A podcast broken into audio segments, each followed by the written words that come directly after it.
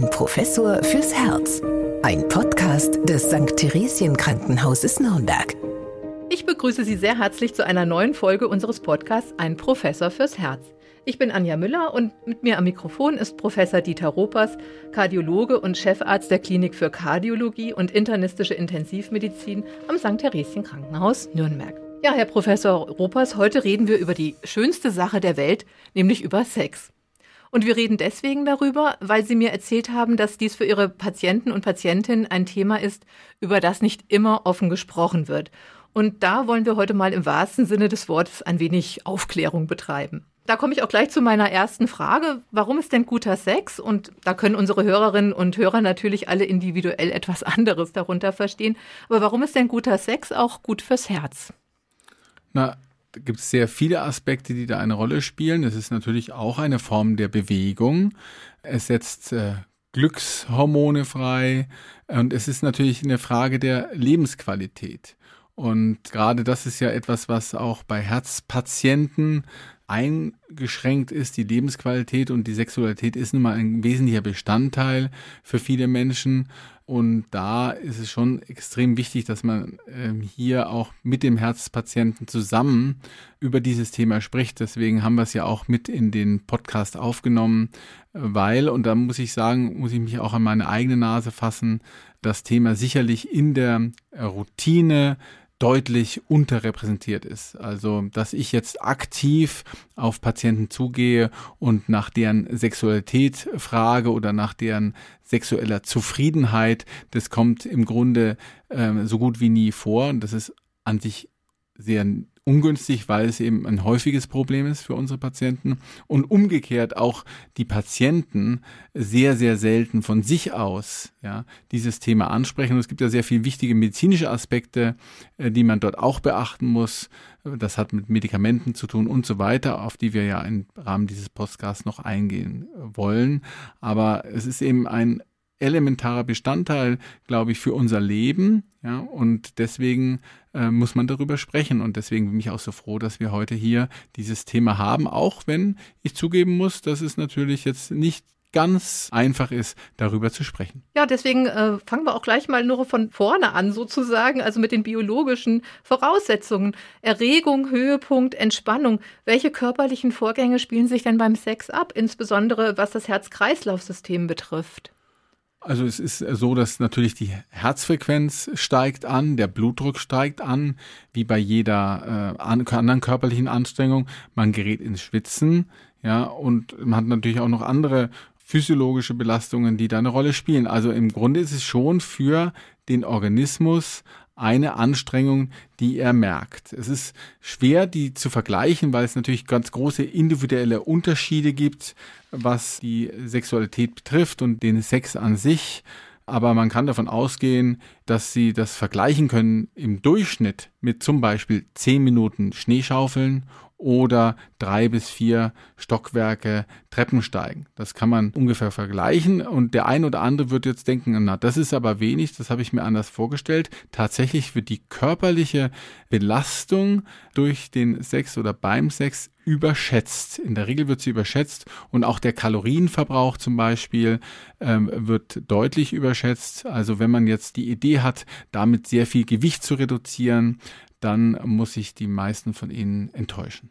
Sex spielt sich ja nicht nur mit dem Körper ab, sondern da findet ja auch ganz viel im Kopf statt. Und kann man auch sagen, dass Sex uns gut tut, weil das eine der wenigen Möglichkeiten ist, sozusagen in unserem Alltag einmal komplett auszusteigen. Also kein Handy, keine Ablenkung, keine Anforderungen, also nur zwei Menschen, die sich nahe sind.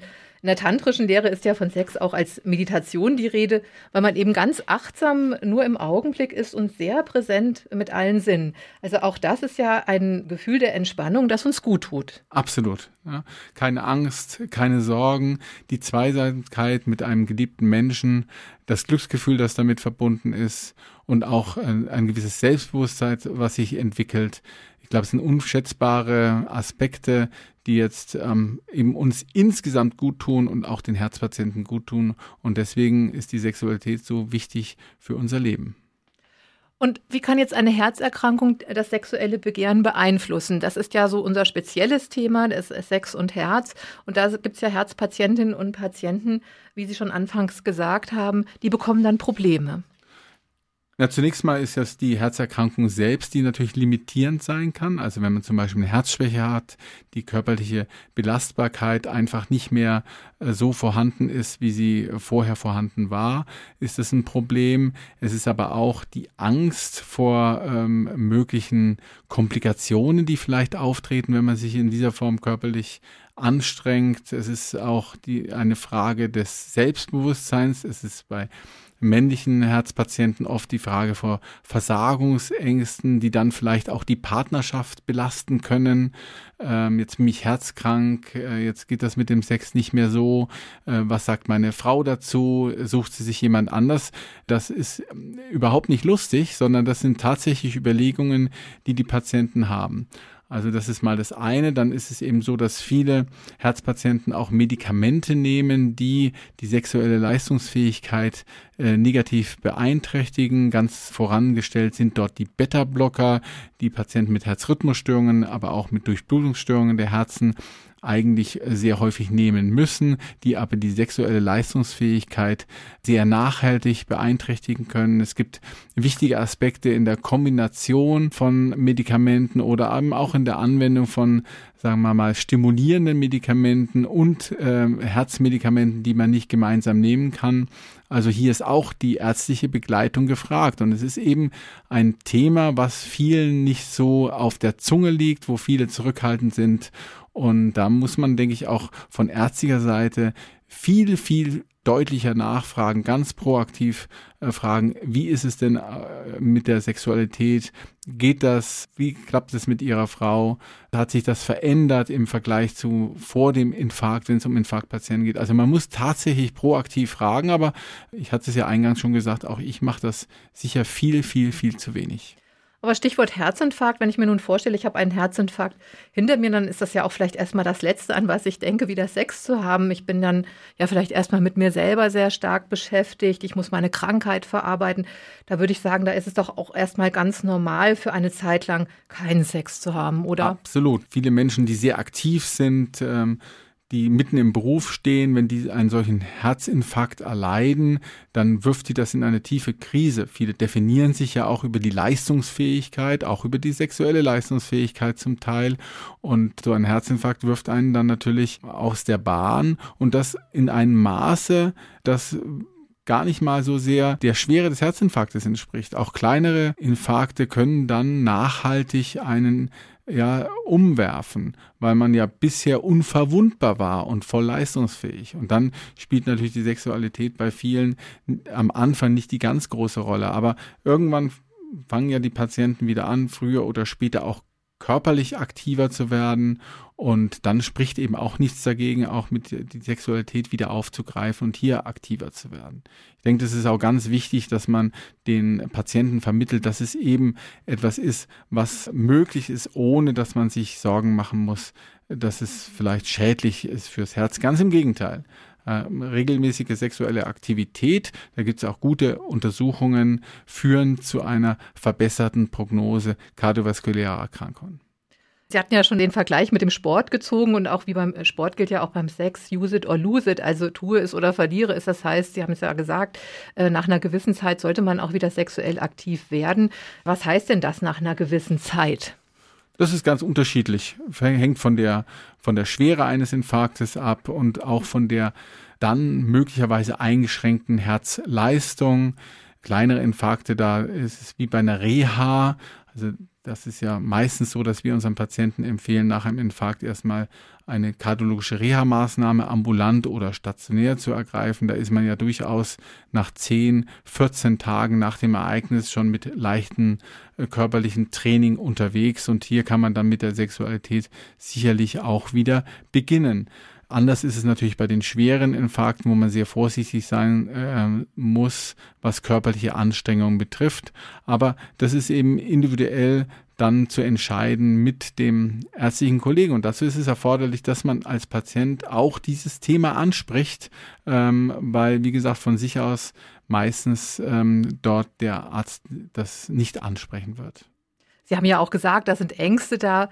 Eine große Angst zum Beispiel ist es beim Sex zu sterben. Die Franzosen nennen den Orgasmus ja auch la petite mort, also den kleinen Tod. Aber wie wahrscheinlich ist es denn nun wirklich beim Orgasmus zum Beispiel aufgrund eines Herzinfarkts zu sterben? Also das ist eine extrem große Rarität. Also ich bin jetzt gut 30 Jahre in der Kardiologie unterwegs und ich hatte nur einmal einen Patienten, der äh, während des Sex einen Herzinfarkt erlitten hat oder der es zumindest zugegeben hat, dass das die Tätigkeit war, äh, im Rahmen dessen er dann diese Brustschmerzen bekommen hat.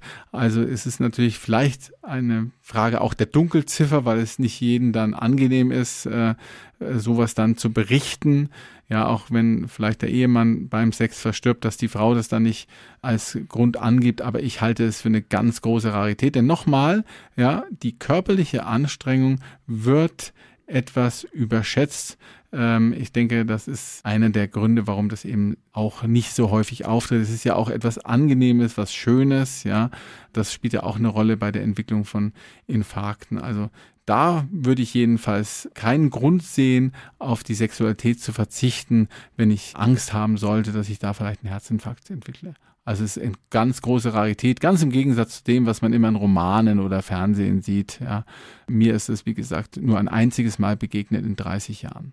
Wobei ich gelesen habe, es gibt ein erhöhtes Risiko bei Männern bei Seitensprüngen. Warum das denn? Ja, das ist, also es gibt eine, eine Studie tatsächlich oder mehrere Studien, die halt gezeigt haben, dass außerehelicher Sex riskanter ist als der, der mit der gewohnten Partnerin. Vielleicht ist es dann eben doch so, dass ähm, die Anstrengung eine größere ist, äh, dass man sich da mehr beweisen will in dem Moment oder auch mehr beweisen kann.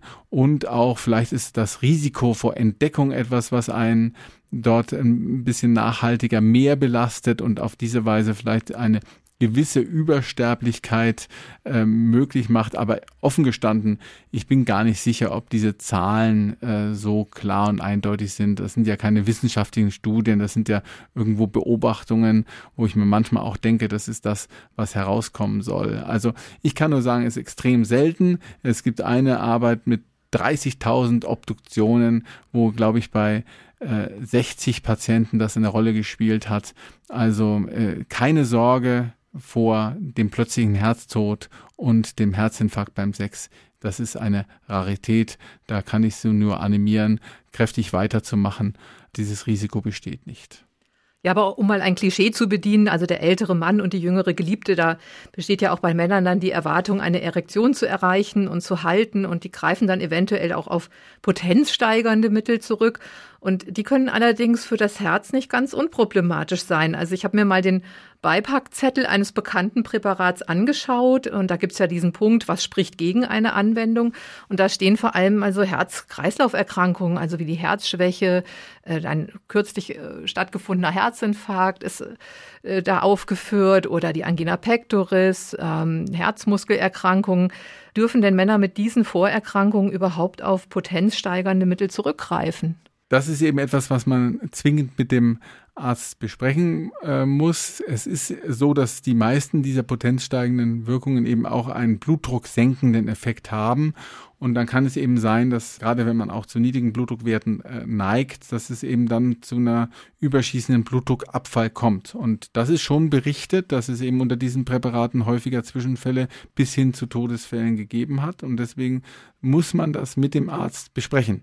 Allerdings bin ich schon der Meinung, dass ich das, also ich unterstütze das, äh, potenzsteigernde Medikamente, weil es eben zum Leben dazugehört und zur Lebensqualität. Deswegen rede ich das meinen Patienten nicht aus. Es sei denn, es ist eben etwas, was tatsächlich dagegen spricht, hochgradig eingeschränkte Herzleistung zum Beispiel oder die Neigung zu Hypotonie, also sehr niedrigen Blutdruckwerten, würden für mich eine Rolle spielen. Manche Herzmuskelerkrankungen zum Beispiel, selten zwar, wo man das auch nicht so gerne einsetzt. Und was in diesen Beipackzetteln ja auch immer steht, und das ist dann für den einzelnen Patienten gar nicht mehr so einfach zu überblicken, ist die Kombination mit anderen Medikamenten. Und äh, das ist eben auch wichtig, dass ähm, man zum Beispiel, wenn man Nitrate nimmt, also Medikamente, die die Herzkranzgefäße erweitern, wenn man die gleichzeitig mit diesen potenzsteigernden Medikamenten nimmt, dann kann es eben zu einem erheblichen Abfall des Blutdrucks kommen, der dann wieder zu einer Durchblutungsstörung auch im Gehirn führen kann. Schlaganfälle sind dann wahrscheinlicher, äh, Kreislaufprobleme. Also das ist etwas, was man wirklich mit dem Arzt zusammen besprechen muss. Das kann man ja auch, indem man zum Beispiel sagt, ja, die Tabletteneinnahme spielt da eine Rolle ja, dann muss man den Sex eben planen, ja, dass man einen gewissen Abstand hat von der regulären Medikation. Das lässt sich ja alles machen, aber in Absprache eben mit dem behandelnden Arzt. Aber nochmal dafür, dass es eine relativ häufige Begleiterscheinung von Herz-Kranzgefäßerkrankungen und überhaupt Herzerkrankungen ist, wird es in meiner Praxis viel zu selten angesprochen, so dass ich entweder denken muss, es ist den Einzelnen nicht wichtig, das glaube ich aber nicht, sondern ich fürchte eben, dass viele dann doch zu solchen Medikamenten greifen, ohne den Arzt zu konsultieren. Und mein Appell ist einfach hier die Manschetten abzulegen und die Karten auf den Tisch zu legen und dann das direkt zu besprechen. Und dann bekommt man auch vernünftige Empfehlungen. Also ich, wie gesagt, ich unterstütze das sehr wegen der Lebensqualität, aber unter ärztlicher Begleitung. Vielleicht äh, sollten wir auch noch mal darauf hinweisen, dass natürlich auch noch andere Ursachen zu einer Impotenz führen können. Also zum Beispiel auch das Rauchen, weil dann die Durchblutung dann eben auch nicht mehr so gut funktioniert. Genau, Arteriosklerose, ganz einfach, wenn die Gefäße, die äh, zum Beispiel den Penis versorgen, wenn die betroffen sind, dann ist es natürlich mit der Erektion nicht so einfach. Äh, das gleiche gilt auch für den Diabetes. Ja, leider ist es eben so, dass viele diabetische Patienten über eine Schädigung der Nerven hier auch große Probleme haben.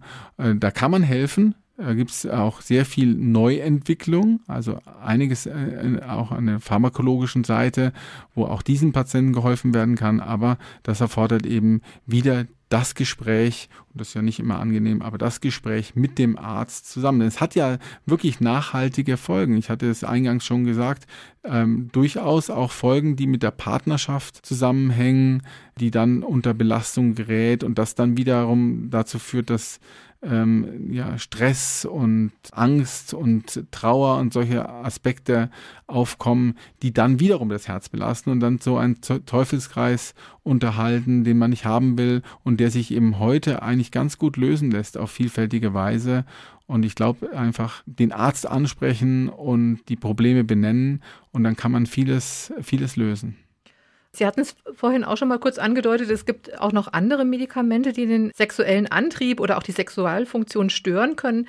Vielleicht können Sie da noch mal kurz welche nennen. Und wir wollen auch nicht vergessen, wir haben immer von den Männern gesprochen, aber auch Frauen werden dann davon beeinflusst. Da kann beispielsweise Scheidentrockenheit auftreten, die den Sex dann sehr schmerzvoll macht. Oder manche Frauen werden auch nur noch gering sexuell erregbar oder sind nicht mehr in der Lage, zum Orgasmus zu kommen.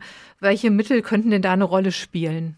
Also bei den äh, Männern sind es ganz klar die Beta-Blocker, die sowohl die, die Lust als auch die ähm, sexuelle Möglichkeiten einschränken. Und das ist etwas, was äh, die Männer sehr schnell wahrnehmen und dann eben die Präparate nicht mehr nehmen. Das muss man sagen. Und das ist auch, glaube ich, schon relativ weit verbreitet, diese Erkenntnis. Wenn ich jetzt also einem Patienten einen Beta-Blocker verschreibe, dann ist die Zurückhaltung und Begeisterung mindestens genauso groß wie bei den blutfettsenkenden Medikamenten. Und das ist wahrscheinlich auch einer der Gründe, warum die großen Fachgesellschaften aus der Blutdrucktherapie äh, die Beta-Blocker ähm, jetzt zurückgezogen haben, weil einfach die Einnahmezuverlässigkeit der männlichen Patienten darunter sehr leiden. Bei den Frauen sind es natürlich auch Hormonpräparate, die da eine Rolle spielen können, die dann eben zu solchen Nebenwirkungen führen. Und da muss man dann eben Lösungen finden. Das muss eben auch offen angesprochen werden. Auch da ist es ja so, denke ich, dass äh, die Frauen auf diese Dinge genauso ungern hinweisen, wie die Männer das tun. Wobei es ja gerade, was äh, Scheidentrockenheit betrifft und diese Dinge, sehr viele Möglichkeiten gibt, wie man diese Situation verbessert, sodass auch die Frauen wieder Spaß am Sex haben. Ja, Sie haben das jetzt auch schon gesagt, zum Sex gehören ja auch in der Regel immer zwei. Wenn man nun als Paar zum Beispiel aufgrund einer Herzerkrankung eine gewisse Zeit keinen Sex mehr hatte, wie sollte man denn dann wieder zusammen damit anfangen? Gut, da gibt es natürlich jetzt sehr vielfältige Ebenen, die wir da berücksichtigen müssen. Liegt es an der äh, Partnerschaft selber oder es hat es eben jetzt tatsächlich Gründe, die medizinisch sind, ja. Es gibt ja bei den Frauen auch mal Operationen im äh, gynäkologischen Bereich, die dann zunächst mal verhindern, dass man Sex haben kann. Und dann hängt es halt von der Partnerschaft ab. Man muss ja, man kann ja erstmal mit, sagen wir mal, weniger intensiven äh, Sexualverhalten anfangen, bevor man dann wieder den klassischen Sex erlebt. Ich glaube, das ist dann etwas, was man tatsächlich, auch wenn es unangenehm ist, vielleicht mit dem Partner direkt besprechen sollte, äh, bevor man hier einen Partner in irgendeiner Weise überfährt. Aber das ist natürlich ein sehr spezielles Thema. Dafür gibt es ja auch Therapeuten und da muss ich auch sagen, diese die Therapeuten leisten einen großen Beitrag äh, für die sexuelle Gesundheit unserer Mitmenschen. Und es ist, glaube ich, eine gute Idee, äh, sich, wenn da größere Probleme auftreten, gerade nach einer längeren Karenzzeit, so würde ich es mal nennen, und ähm, ja, wenn man sich so gegenseitig so ein bisschen entwachsen ist, dass man über die Hilfe eines solchen Therapeuten auch zusammenfindet. Aber mein äh, Vorschlag wäre eben erstmal äh, mit ähm, Zärtlichkeit zu beginnen und sich dann langsam wieder in die Thematik ähm, hereinzudenken. Kann es auch sein, dass jetzt ein Partner oder eine Partnerin, die jetzt äh, konfrontiert damit ist, dass der andere ein Herzproblem hat, dass man da auch zu überfürsorglich ist, dass man dann selber irgendwie den anderen nicht so fordern möchte? Haben Sie das auch manchmal, dass man dann irgendwie, dass der Partner eigentlich derjenige ist, der ausbremst aus Angst, dass da was passieren könnte? Definitiv. Gerade bei Frauen, die Partner sind von äh, Männern mit Herzerkrankungen, die sind da sehr übervorsichtig und haben eben Angst vor diesen Komplikationen wie Herzinfarkt, wie Herzrhythmusstörungen beim Sex. Aber die muss man ihnen eben nehmen. Es ist zum Beispiel so, dass zum Beispiel mit Schrittmachern oder Defibrillatoren, ja, äh, dass man dort genauso Sex haben kann wie Patienten, die eben solche Aggregate nicht in sich tragen. Das war eben früher immer so die Angst von Frauen auch vor, für sich selber, ja, dass wenn dann dieser Defi einen Schock abgibt, dass man dann beim Sex vielleicht einen elektrischen Schlag bekommt und diese Dinge. Das ist aber nicht so. Also Sie können Ihren Lebenspartner fest umarmen, wenn der Defi einen Schock abgibt, weil eine Herzrhythmusstörung auftritt, dann haben Sie dadurch keine Nachteile zu erleiden. Und das muss man eben, glaube ich, auch sagen. Und vielleicht ist es dann keine schlechte Idee, wenn man dann mal so einen Patienten zusammen mit seiner Ehefrau in der Sprechstunde hat und eben diese Dinge ganz offen anspricht. Denn ich glaube wirklich, dass der Leidensdruck von dem Patienten ein sehr hoher ist und das nachhaltig belastend sein kann. Nicht nur für fürs Herz, sondern eben auch für die Partnerschaft.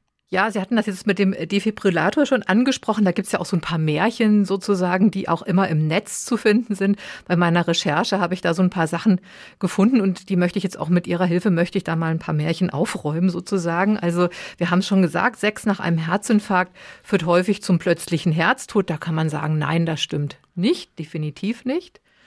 Das nächste wäre, Alkohol wirkt sexuell erregend. Na gut, Alkohol äh, mag sein, dass es erregend wird, aber die sexuelle Leistungsfähigkeit, die wird sicherlich nicht gesteigert dadurch, sondern im Gegenteil, wer viel Alkohol trinkt, der wird äh, feststellen, dass es mit der sexuellen Leistungsfähigkeit irgendwann nicht mehr so weit her ist. Also ähm, es ist ja wie immer im Leben im gesunden Maße, ja, ähm, ist es sicherlich gut, mal ein Glas Rotwein zu trinken. Es ist bestimmt auch ein schöner Auftakt für einen romantischen Abend zu zweit. Ja, aber wenn man jetzt im Übermaß Alkohol trinkt, dann tut man seiner Sexualität auch nichts Gutes. Dann, was ich auch gelesen habe, es ist am besten, wenn der Herzpatient beim Sex die untere Position einnimmt.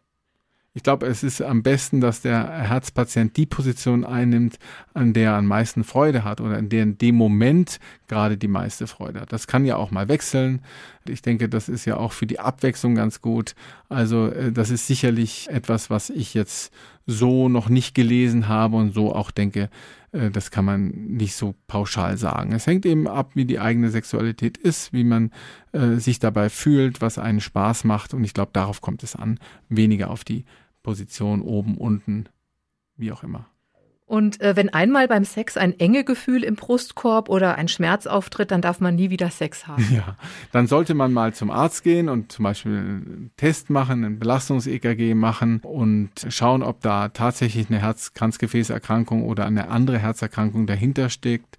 und sich dann gewissermaßen vom ähm, Hausarzt, vom Internisten, vom Kardiologen eine Freigabe erteilen, aber um Gottes Willen nicht auf Sex verzichten. Wenn, wenn Hinweise auf eine Durchblutungsstörung da sind, dann kann man die ja lösen, indem man entweder medikamentös oder halt im Katheterlabor eine solche Durchblutungsstörung behandelt und danach äh, kann man äh, durchaus mit seiner Sexualität ohne große Sorgen wieder fortfahren.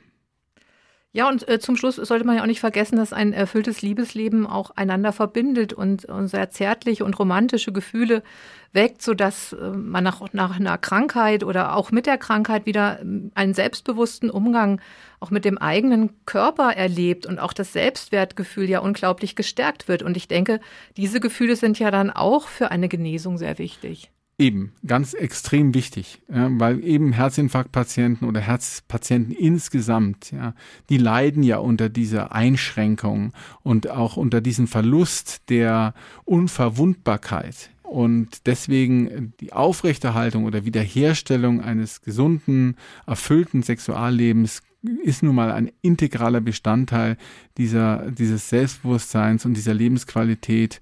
Und deswegen ist das Thema so wichtig und wird auf der anderen Seite so sehr vernachlässigt, dass ich tatsächlich hoffe, mit diesem Podcast hier die ein oder anderen wach zu rütteln, auch mal mit ihrem Arzt darüber zu sprechen, um da wieder aktiver zu werden. Es ist einfach so wichtig für unsere für unser Leben und unsere Lebensqualität, dass wir dort sämtliche Unklarheiten eigentlich beseitigen sollten. Und da haben wir in diesem Podcast gar nicht genug Zeit, ähm, alle Aspekte zu beleuchten.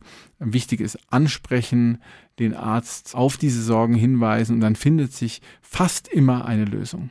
Ja, das möchte ich jetzt auch als Schlusswort so stehen lassen. Also trauen Sie sich, sprechen Sie die Themen an, die Sie interessieren. Ich bedanke mich für dieses interessante Gespräch und wir hören uns das nächste Mal wieder. Bis dahin, alles Gute. Alles Gute auch von mir. Ein Professor fürs Herz.